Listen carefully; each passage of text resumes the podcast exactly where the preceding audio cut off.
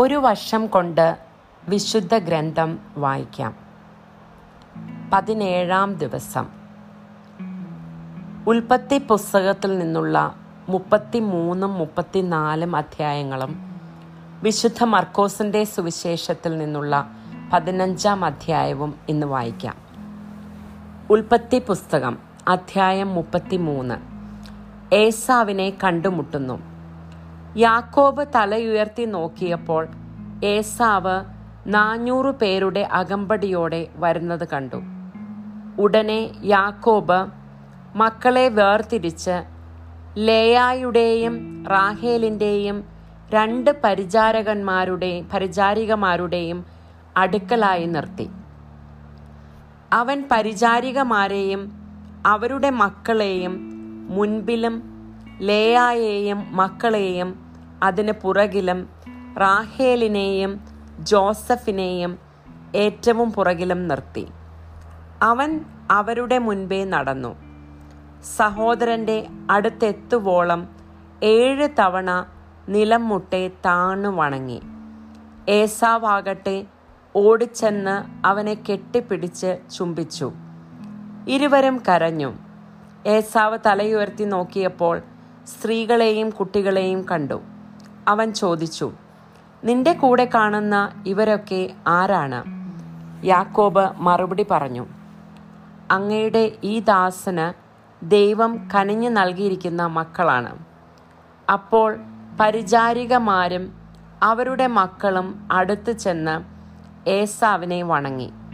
തുടർന്ന് ലേയായും അവളുടെ മക്കളും അതിനുശേഷം ജോസഫും റാഹേലും അടുത്ത് ചെന്ന് താണു വണങ്ങി ഏസാവ് ചോദിച്ചു ഞാൻ വഴിയിൽ കണ്ട പറ്റങ്ങൾ കൊണ്ട് നീ എന്താണ് ഉദ്ദേശിക്കുന്നത്? യാക്കോബ് പറഞ്ഞു എന്റെ യജമാനനായ അങ്ങയുടെ പ്രീതി നേടുക. ഏസാവ് പറഞ്ഞു സഹോദര എനിക്ക് അതെല്ലാം വേണ്ടത്രയുണ്ട്. നിന്റേത് നീ തന്നെ എടുത്തുകൊള്ളുക. യാക്കോബ് അപേക്ഷിച്ചു അങ്ങനെയല്ല. അങ്ങ് എന്നിൽ സംപ്രീതനാണെങ്കിൽ എന്റെ കയ്യിൽ നിന്ന് ഈ സമ്മാനം സ്വീകരിക്കുക. കാരണം ദൈവത്തിന്റെ മുഖം കണ്ടാലെന്ന പോലെയാണ് ഞാൻ അങ്ങയുടെ മുഖം കണ്ടത്. അത്രയ്ക്ക് ദയയോടെയാണ് അങ്ങനെ സ്വീകരിച്ചത്. അങ്ങയുടെ മുൻപിൽ കൊണ്ടുവന്നിരിക്കുന്ന ഈ സമ്മാനങ്ങൾ ദയവായി സ്വീകരിക്കുക. എന്തെന്നാൽ ദൈവം എന്നോട് കാരുണ്യം കാണിച്ചിരിക്കുന്നു. എല്ലാം എനിക്ക് വേണ്ടത്രയുണ്ട്. അവൻ നിർബന്ധിച്ചപ്പോൾ ഏസാവ് അത് സ്വീകരിച്ചു. ഏസാവ് പറഞ്ഞു നമുക്ക് യാത്ര തുടരാം. ഞാൻ നിന്റെ മുൻപേ നടക്കാം. യാക്കോബ് പറഞ്ഞു അങ്ങേക്കറിയാമല്ലോ മക്കളൊക്കെ ക്ഷീണിച്ചിരിക്കുകയാണെന്ന്. കറവയുള്ള ആടുമാടുകൾ എന്റെ കൂടെയുണ്ട്. ഒരു ദിവസത്തേക്കാണെങ്കിലും കൂടുതലായി ഓടിച്ചാൽ അവ ചത്തുപോകും. അതുകൊണ്ട് അങ്ങ് മുൻപേ പോയാലും കുഞ്ഞുങ്ങളുടെയും കന്നുകാലിയുടെയും നടപ്പിനത്ത് ഞാൻ പതുക്കെ വന്ന് സെയറിൽ അങ്ങയുടെ അടുത്തെത്തിക്കൊള്ളാം എന്റെ ആൾക്കാരിൽ കുറേ പേരെ ഞാൻ നിന്റെ കൂടെ നിർത്തത്തെ ഏസാവ് ചോദിച്ചു. യാക്കോബ് മറുപടി പറഞ്ഞു എന്തിന്? എനിക്ക് അങ്ങയുടെ പ്രീതി മാത്രം മതി. അതുകൊണ്ട് ഏസാവ് അന്ന് തന്നെ സെയറിലേക്ക് തിരികെ പോയി. യാക്കോബ് ആകട്ടെ സുക്കോത്തിലേക്ക് പോയി അവിടെ വീട് പണിതു. കന്നുകാലികൾക്ക് കൂടുകളും കെട്ടി. അതുകൊണ്ടാണ് ആ സ്ഥലത്തിന് സുക്കോത്ത് എന്ന് പേരുണ്ടായത്. യാക്കോബ് പാതാൻ ആരാമിൽ നിന്നുള്ള യാത്ര തുടർന്നു. കാനാൻ ദേശത്തുള്ള ഷെക്കേം പട്ടണത്തിൽ സുരക്ഷിതനായി എത്തിച്ചേർന്നു. അവിടെ നഗരത്തിനടുത്ത് കൂടാരമടിച്ചു. യാക്കോബ് ഷെക്കേമിന്റെ പിതാവായ ഹാമോറിന്റെ മക്കളിൽ നിന്ന് താൻ കൂടാരമടിച്ച പടപ്പറമ്പിന്റെ ഒരു ഭാഗം നൂറ് നാണയത്തിന് വാങ്ങി. അവൻ അവിടെ ഒരു ബലിപീഠം പണിതു. അതിന് ഏൽ എലോഹോയ് ഇസ്രായേൽ എന്ന് പേരിട്ടു. ഉൽപ്പത്തി പുസ്തകം മുപ്പത്തിനാലാം അധ്യായം. ദീനയുടെ മാനഹാനി. യാക്കോബിന് ലയായിലുണ്ടായ മകൾ ദീന ആ നാട്ടിലുള്ള സ്ത്രീകളെ സന്ദർശിക്കാൻ പോയി. അവിടുത്തെ പ്രഭുവായിരുന്ന ഹാമോർ എന്ന ഹിവ്യന്റെ മകൻ ഷെക്കേം അവളെ കണ്ടപ്പോൾ പിടിച്ചുകൊണ്ടുപോയി ബലാത്സംഗം ചെയ്ത് അപമാനിച്ചു. അവന്റെ ഹൃദയം യാക്കോബിന്റെ മകളായ ദീനയിൽ ലയിച്ചു ചേർന്നു. അവൻ അവളെ അതിരറ്റ് സ്നേഹിച്ചു. സ്നേഹവായ്പോടെ അവൻ അവളോട് സംസാരിച്ചു. ഷെക്കേം തന്റെ പിതാവായ ഹാമോറിനോട് പറഞ്ഞു ആ പെൺകുട്ടിയെ എനിക്ക് ഭാര്യയായി തരണം. തന്റെ മകളായ ദീനയെ ഷെക്കേം മാന മാനഭംഗപ്പെടുത്തി എന്ന വിവരം യാക്കോബ് അറിഞ്ഞു. പുത്രന്മാരെല്ലാവരും വയലിൽ കാലികളുടെ കൂടെ ആയിരുന്നതുകൊണ്ട് അവർ തിരിച്ചെത്തുന്നത് വരെ അവൻ ക്ഷമിച്ചിരുന്നു. ഷെക്കേമിന്റെ പിതാവായ ഹാമോർ യാക്കോബിനോട് സംസാരിക്കാനായി വന്നു. വിവരമറിഞ്ഞ് യാക്കോബിന്റെ പുത്രന്മാർ വയലിൽ നിന്നും തിരിച്ചെത്തി. അവർക്ക് രോഷവും അമർഷവും ഉണ്ടായി. കാരണം യാക്കോബിന്റെ മകളെ ബലാത്സംഗം ചെയ്തതുവഴി ഷെക്കേം ഇസ്രായേലിന് നിശ്ചിതമായ മ്ലേച്ഛതയാണ് പ്രവർത്തിച്ചത്. എന്നാൽ ഹാമോർ അവരോട് പറഞ്ഞു എന്റെ മകനായ ഷെക്കേമിന്റെ ഹൃദയം നിങ്ങളുടെ മകൾക്ക് വേണ്ടി ദാഹിക്കുന്നു. ദയചെയ്ത് അവളെ അവന് ഭാര്യയായി നൽകണം. ഞങ്ങളുമായി വിവാഹബന്ധത്തിൽ ഏർപ്പെടുക. നിങ്ങളുടെ പെൺകുട്ടികളെ ഞങ്ങൾക്ക് തരിക. ഞങ്ങളുടെ പെൺകുട്ടികളെ നിങ്ങളും സ്വീകരിക്കുക. ഞങ്ങളുടെ കൂടെ പാർക്കുക. ഈ നാട്ടിൽ നിങ്ങൾക്ക് സ്വാതന്ത്ര്യമുണ്ടായിരിക്കും. നിങ്ങൾക്ക് ഇവിടെ പാർത്ത് തൊഴിൽ ചെയ്യുകയും സമ്പാദ്യമുണ്ടാക്കുകയും ചെയ്യാം. ഷെക്കേം ദീനയുടെ പിതാവിനോടും സഹോദരന്മാരോടുമായി പറഞ്ഞു ദയോടെ നിങ്ങൾ എന്നോട് പെരുമാറണം. നിങ്ങൾ ചോദിക്കുന്നത് ഞാൻ നിങ്ങൾക്ക് തരാം. സ്ത്രീധനമായോ വിവാഹ സമ്മാനമായോ നിങ്ങൾ ചോദിക്കുന്നത് എന്തും തരുവാൻ ഞാൻ ഒരുക്കമാണ്. പെൺകുട്ടിയെ എനിക്ക് ഭാര്യയായി തരണം. തങ്ങളുടെ സഹോദരി ദീനയെ ഷെക്കേം മാനഭംഗപ്പെടുത്തിയതുകൊണ്ട് യാക്കോബിന്റെ മക്കൾ അവനോടും അവന്റെ പിതാവായ ഹാമോറിനോടും ചതിവായി സംസാരിച്ചു. അവൾ അവർ പറഞ്ഞു പരിച്ഛേദനം ചെയ്യാത്ത ഒരുവന് ഞങ്ങളുടെ സഹോദരിയെ ഭാര്യയായി നൽകുക സാധ്യമല്ല. ഞങ്ങൾക്കത് അപമാനകരവുമാണ്. എന്നാൽ ഒരു വ്യവസ്ഥയിൽ ഞങ്ങൾ ഇതിന് സമ്മതിക്കാം. നിങ്ങളുടെ പുരുഷന്മാരെല്ലാവരും പരിച്ഛേദനം ചെയ്ത് ഞങ്ങളെപ്പോലെ ആകണം. അങ്ങനെയെങ്കിൽ ഞങ്ങളുടെ പുത്രിമാരെ നിങ്ങൾക്ക് തരാം. നിങ്ങളുടെ പുത്രിമാരെ ഞങ്ങളും സ്വീകരിക്കാം. ഞങ്ങൾ നിങ്ങളോടൊത്ത് വസിക്കുകയും നമ്മൾ ഒരു ജനതയായി തീരുകയും ചെയ്യും. ഞങ്ങൾ പറയുന്നതനുസരിച്ച് പരിച്ഛേദനം ചെയ്യുവാൻ നിങ്ങൾ ഒരുക്കമല്ലെങ്കിൽ ഞങ്ങളുടെയും മകളെയും കൊണ്ട് ഞങ്ങൾ സ്ഥലം വിടും. അവരുടെ വ്യവസ്ഥ ഹാമോറിനും മകൻ ഷക്കേമിനും ഇഷ്ടപ്പെട്ടു. അങ്ങനെ ചെയ്യുവാൻ ആ ചെറുപ്പക്കാരൻ ഒട്ടും മടി കാണിച്ചില്ല. കാരണം യാക്കോബിന്റെ മകളിൽ അവൻ അത്രമേൽ അനുരക്തനായിരുന്നു. അവന്റെ കുടുംബത്തിൽ ഏറ്റവും മതിക്കപ്പെട്ടവനായിരുന്നു ഷെക്കേം. എന്നാൽ അതിനാൽ ഹാമോറും മകൻ ഷെക്കേമും നഗര കവാടത്തിങ്കൽ ചെന്ന് അവരുടെ പട്ടണത്തിലെ പുരുഷന്മാരോട് ഇപ്രകാരം പറഞ്ഞു ഈ മനുഷ്യർ നമ്മുടെ സൗഹാർദ്ദത്തിലാണ്. അവർ ഈ നാട്ടിൽ പാർത്ത് ഇവിടെ തൊഴിൽ ചെയ്യട്ടെ. ഈ നാട് അവരെ കൂടി ഉൾക്കൊള്ളുവാൻ മാത്രം വിശാലമാണല്ലോ. അവരുടെ പുത്രിമാരെ നമുക്ക് ഭാര്യമാരായി സ്വീകരിക്കാം. നമ്മുടെ പുത്രിമാരെ അവർക്ക് നൽകുകയും ചെയ്യാം. എന്നാൽ ഒരു വ്യവസ്ഥയിൽ മാത്രമേ ഇവർ നമ്മോടൊത്ത് പാർത്ത് ഒരു ജനതയാകാൻ സമ്മതിക്കുകയുള്ളൂ. നമ്മുടെ പുരുഷന്മാരെല്ലാവരും അവരെ പോലെ പരിച്ഛേദനം ചെയ്യണം. അവരുടെ സമ്പത്തും കന്നുകാലികളും മറ്റു മൃഗങ്ങളും മൃഗങ്ങളുമൊക്കെ നമ്മുടേതാവില്ലേ? നമുക്കിത് സമ്മതിക്കാം. എങ്കിൽ അവർ നമ്മുടെ കൂടെ താമസിക്കും. പട്ടണത്തിലെ പുരുഷന്മാരെല്ലാം ഹാമോറിന്റെയും മകൻ ഷെക്കേമിന്റെയും വാക്കുകൾ കേട്ട് പരിച്ഛേദനം ചെയ്തു. മൂന്നാം ദിവസം അവർ വേദനിച്ചിരുന്നപ്പോൾ ദീനയുടെ സഹോദരന്മാരും യാക്കോബിന്റെ പുത്രന്മാരുമായ ഷിമയോനും ലേവിയും വാളെടുത്ത് അപ്രതീക്ഷിതമായി നഗരത്തിൽ കടന്ന് പുരുഷന്മാരെ എല്ലാം വധിച്ചു. ഹാമോറിനെയും മകൻ ഷെക്കേമിനെയും അവർ വാളിന് ഇരയാക്കി. ഷെക്കേമിന്റെ വീട്ടിൽ നിന്ന് ദീനയെ വീണ്ടെടുത്ത് അവർ തിരിച്ചു കൊണ്ടുപോയി. തങ്ങളുടെ സഹോദരിയെ മാനപ്പെ മാനഭംഗപ്പെടുത്തിയതിന്റെ പേരിൽ യാക്കോബിന്റെ മക്കൾ മരിച്ചു കിടന്നവരുടെ ഇടയിലൂടെ ചെന്ന് നഗരം കൊള്ളയടിച്ചു. അവരുടെ ആടുമാടുകളെയും കഴുതകളെയും നഗരത്തിലും വയലിലും ഉണ്ടായിരുന്ന സകലത്തെയും അവർ അപഹരിച്ചു. അവരുടെ സ്വത്തും വീട്ടുവകകളൊക്കെയും യാക്കോബിന്റെ മക്കൾ കൈവശപ്പെടുത്തി. കുഞ്ഞുങ്ങളെയും സ്ത്രീകളെയും പിടിച്ചുകൊണ്ടു പോവുകയും ചെയ്തു.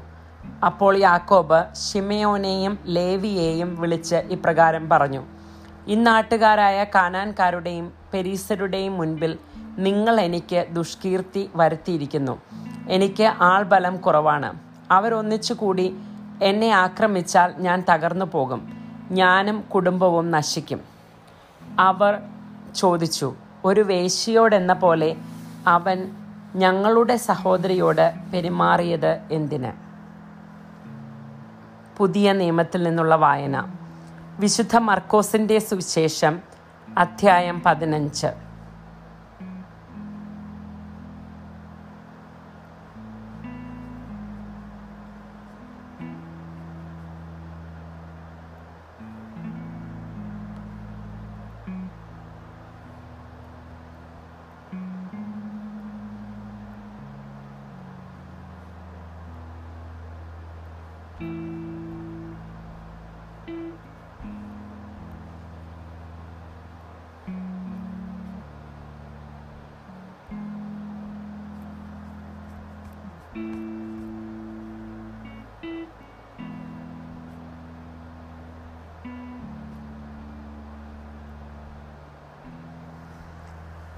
വിചാരണയും വിധിയും. അതിരാവിലെ തന്നെ പുരോഹിത പ്രമുഖന്മാർ ജനപ്രമാണികളോടും നിയമജ്ഞരോടും ന്യായാധിപ സംഘം മുഴുവനോടും ചേർന്ന് ആലോചന നടത്തി. അവർ യേശുവിനെ ബന്ധിച്ചു കൊണ്ടുപോയി പീലാത്തോസിനെ ഏൽപ്പിച്ചു.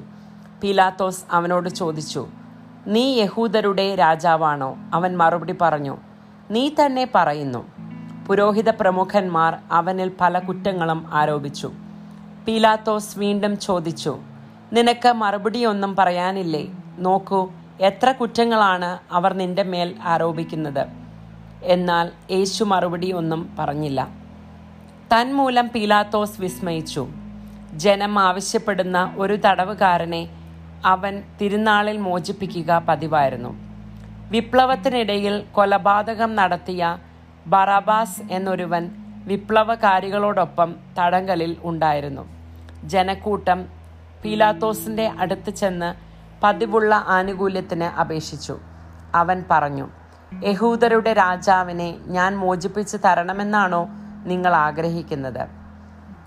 എന്തെന്നാൽ അസൂയ നിമിത്തമാണ് പുരോഹിത പ്രമുഖന്മാർ അവനെ ഏൽപ്പിച്ചു തന്നതെന്ന് അവൻ അറിയാമായിരുന്നു എന്നാൽ ബറാബാസിനെയാണ് വിട്ടുതരേണ്ടതെന്ന് ആവശ്യപ്പെടുവാൻ പുരോഹിത പ്രമുഖന്മാർ ജനക്കൂട്ടത്തെ പ്രേരിപ്പിച്ചു. പിലാത്തോസ് വീണ്ടും അവരോട് ചോദിച്ചു യഹൂദരുടെ രാജാവെന്ന് നിങ്ങൾ വിളിക്കുന്നവനെ ഞാൻ എന്ത് ചെയ്യണം? അവർ വിളിച്ചു പറഞ്ഞു അവനെ ക്രൂശിക്കുക. പീലാത്താസ് ചോദിച്ചു അവൻ എന്ത് തിന്മ പ്രവർത്തിച്ചു? അവർ കൂടുതൽ ഉച്ചത്തിൽ വിളിച്ചു പറഞ്ഞു അവനെ ക്രൂശിക്കുക. അപ്പോൾ പീലാത്തോസ് ജനക്കൂട്ടത്തെ തൃപ്തിപ്പെടുത്തുവാൻ തീരുമാനിച്ചുകൊണ്ട് ബാറാബാസിനെ അവർക്ക് വിട്ടുകൊടുക്കുകയും യേശുവിനെ ചമ്മട്ടി കൊണ്ടടിച്ചതിന് ശേഷം കുരിശിൽ ഏൽപ്പിച്ചു കൊടുക്കുകയും ക്രൂശിക്കുവാൻ ഏൽപ്പിച്ചു കൊടുക്കുകയും ചെയ്തു. പടയാളികളുടെ പരിഹാസം. അനന്തരം മല പടയാളികൾ യേശുവിനെ കൊട്ടാരത്തിനുള്ളിൽ പ്രത്തോറിയത്തിലേക്ക് കൊണ്ടുപോയി. അവർ സൈന്യ വിഭാഗത്തെ മുഴുവൻ അണിനിരത്തി. അവർ അവനെ ചെമപ്പ് വസ്ത്രം ധരിപ്പിക്കുകയും ഒരു മുൾക്കിരീടം മെടഞ്ഞ് അണിയിക്കുകയും ചെയ്തു. യഹൂദരുടെ രാജാവെ സ്വസ്തി എന്ന് അവർ അവനെ അഭിവാദനം ചെയ്യുവാൻ തുടങ്ങി. പിന്നീട് ഞാങ്ങണ കൊണ്ട് അവന്റെ ശിരസിൽ അടിക്കുകയും അവന്റെ മേൽ തുപ്പുകയും മുട്ടുകുത്തി അവനെ പ്രണമിക്കുകയും ചെയ്തു. അവനെ പരിഹസിച്ച ശേഷം ചെമപ്പ് വസ്ത്രം അഴിച്ചു മാറ്റി അവന്റെ വസ്ത്രം വീണ്ടും ധരിപ്പിച്ചു. പിന്നീട് അവർ അവനെ കുരിശിൽ തറയ്ക്കുവാൻ കൊണ്ടുപോയി. കുരിശിൽ തറയ്ക്കുന്നു. അലക്സാണ്ടറിന്റെയും റൂഫസിന്റെയും പിതാവായ കിറേനക്കാരൻ ഷിമയോൻ നാട്ടിൻ പുറത്തു നിന്ന് വന്ന് അതിലെ കടന്നു പോവുകയായിരുന്നു. യേശുവിന്റെ കുരിശ് ചുമക്കുവാൻ അവർ അവനെ നിർബന്ധിച്ചു. തലയോടിടം എന്നർത്ഥമുള്ള ഗോൾഗോദായിൽ അവർ അവനെ കൊണ്ടുവന്നു. മീറ കലർത്തിയ വീഞ്ഞ് അവർ അവന് കൊടുത്തു. അവൻ അത് കുടിച്ചില്ല. പിന്നീട് അവർ അവനെ കുരിശിൽ തറച്ചു. അതിനുശേഷം അവർ അവന്റെ വസ്ത്രങ്ങൾ ഭാഗിച്ച് ഓരോരുത്തരും എടുക്കേണ്ട വിധത്തിന് കുറിയിട്ടു. അവർ അവനെ കുരിശിൽ തറച്ചപ്പോൾ മൂന്നാം മണിക്കൂറായിരുന്നു. യഹൂദരുടെ രാജാവെന്ന് അവന്റെ പേരിൽ ഒരു കുറ്റപത്രവും എഴുതി വച്ചിരുന്നു. അവനോടുകൂടെ രണ്ട് കവർച്ചക്കാരെയും അവൻ കുരിശിൽ തറച്ചു. ഒരുവനെ അവന്റെ വലത്തുവശത്തും അപരനെ ഇടത്തുവശത്തും അതിലെ കടന്നു പോയവർ തല കുലുക്കിക്കൊണ്ട് അവനെ ദുഷിച്ചു പറഞ്ഞു. ദേവാലയം നശിപ്പിച്ച് മൂന്ന് ദിവസം കൊണ്ട് വീണ്ടും പണിയുന്നവനെ നിന്നെ തന്നെ രക്ഷിക്കുക. കുരിശിൽ നിന്ന് ഇറങ്ങി വരിക അതുപോലെ തന്നെ പുരോഹിത പ്രമുഖന്മാരും നിയമജ്ഞരും പരിഹാസപൂർവം പരസ്പരം പറഞ്ഞു. ഇവൻ മറ്റുള്ളവരെ രക്ഷിച്ചു. തന്നെ തന്നെ രക്ഷിക്കുവാൻ ഇവന് സാധിക്കുന്നില്ല. ഞങ്ങൾ കണ്ട് വിശ്വസിക്കുന്നതിന് വേണ്ടി ഇസ്രായേലിന്റെ രാജാവായ ക്രിസ്തു ഇപ്പോൾ കുരിശിൽ നിന്ന് ഇറങ്ങി വരട്ടെ. അവനോടൊപ്പം കുരിശിക്കപ്പെട്ടവരും അവനെ പരിഹസിച്ചു. യേശുവിന്റെ മരണം. ആറാം മണിക്കൂർ മുതൽ ഒമ്പതാം മണിക്കൂർ വരെ ഭൂമി മുഴുവൻ അന്ധകാരം വ്യാപിച്ചു. ഒമ്പതാം മണിക്കൂറായപ്പോൾ യേശു ഉച്ചത്തിൽ നിലവിളിച്ചു. ഏലോയ് ഏലോയ് ലാമ സബക്താനി. അതായത് എന്റെ ദൈവമേ എന്റെ ദൈവമേ നീ എന്നെ ഉപേക്ഷിച്ചത് എന്തുകൊണ്ട്? അടുത്ത് നിന്നിരുന്ന ചിലർ അത് കേട്ട് പറഞ്ഞു ഇതാ അവൻ ഏലിയായെ വിളിക്കുന്നു. ഒരുവൻ ഓടി വന്ന് നീർപ്പഞ്ഞി വിനാഗിരിയിൽ മുക്കി ഒരു ചാങ്ങണമേൽ ചുറ്റി അവന് കുടിക്കുവാൻ കൊടുത്തുകൊണ്ട് പറഞ്ഞു ആകട്ടെ അവനെ താഴെ ഇറക്കാൻ ഏലിയ വരുമോ എന്ന് നമുക്ക് കാണാം. യേശു ഉച്ചത്തിൽ നിലവിളിച്ച് ജീവൻ വെടിഞ്ഞു. അപ്പോൾ ദേവാലയത്തിലെ തിരശ്ശീല മുകളിൽ നിന്ന് താഴെ വരെ രണ്ടായി കീറി. അവൻ അഭിമുഖമായി നിന്നിരുന്ന ശതാധിപൻ അവൻ ഇപ്രകാരം മരിച്ചത് കണ്ടു പറഞ്ഞു സത്യമായും ഈ മനുഷ്യൻ ദൈവപുത്രനായിരുന്നു. ഇതെല്ലാം കണ്ടുകൊണ്ട് ദൂരെ കുറേ സ്ത്രീകളും നിന്നിരുന്നു. മഗ്ദലന മറിയവും യോസയുടെയും ചെറിയ ആക്കോബിന്റെയും അമ്മയായ മറിയവും സലോമിയും അക്കൂട്ടത്തിലുണ്ടായിരുന്നു. യേശു ഗലീലയിലായിരുന്നപ്പോൾ അവനെ അനുഗമിക്കുകയും ശുശ്രൂഷിക്കുകയും ചെയ്തവരാണ് അവർ കൂടാതെ അവനോടുകൂടെ ജെറുസലേമിലേക്ക് വന്ന മറ്റനവധി സ്ത്രീകളും അവിടെ ഉണ്ടായിരുന്നു. യേശുവിനെ സംസ്കരിക്കുന്നു. അന്ന് സാപത്തിന് തൊട്ട് മുമ്പുള്ള ഒരുക്ക ദിവസമായിരുന്നു. അതിനാൽ വൈകുന്നേരമായപ്പോൾ അരിമത്യക്കാരനായ ജോസഫ് ധൈര്യപൂർവം പിലാത്തോസിനെ സമീപിച്ചു. അവൻ ആലോചനാ സംഘത്തിലെ ബഹുമാന്യനായ ഒരംഗവും ദൈവരാജ്യം പ്രസ പ്രതീക്ഷിച്ചിരുന്നവനുമായിരുന്നു. അവൻ പീലാത്തോസിന്റെ അടുത്തെത്തി യേശുവിന്റെ ശരീരം ചോദിച്ചു. അവൻ മരിച്ചു കഴിഞ്ഞുവോ എന്ന് പീലാത്തോസ് വിസ്മയിച്ചു. അവൻ ശതാധിപനെ വിളിച്ച് അവൻ ഇതിനകം മരിച്ചു കഴിഞ്ഞോ എന്ന് അന്വേഷിച്ചു. ശതാധിപനിൽ നിന്ന് വിവരമറിഞ്ഞതിന് ശേഷം അവൻ മൃതദേഹം ജോസഫിന് വിട്ടുകൊടുത്തു. ജോസഫ് ഒരു തുണി വാങ്ങി അവനെ താഴെ ഇറക്കി. അതിൽ പൊതിഞ്ഞ് പാറയിൽ വെട്ടിയൊരുക്കിയ കല്ലറയിൽ അവനെ സംസ്കരിക്കുകയും കല്ലറയുടെ വാതിലുകൾ ഒരു കല്ല് ഇരു ഉരുട്ടി വെക്കുകയും ചെയ്തു. അവനെ സംസ്കരിച്ച സ്ഥലം മഗ്ദലന മറിയവും യോസയുടെ അമ്മയായ മറിയവും കണ്ടു.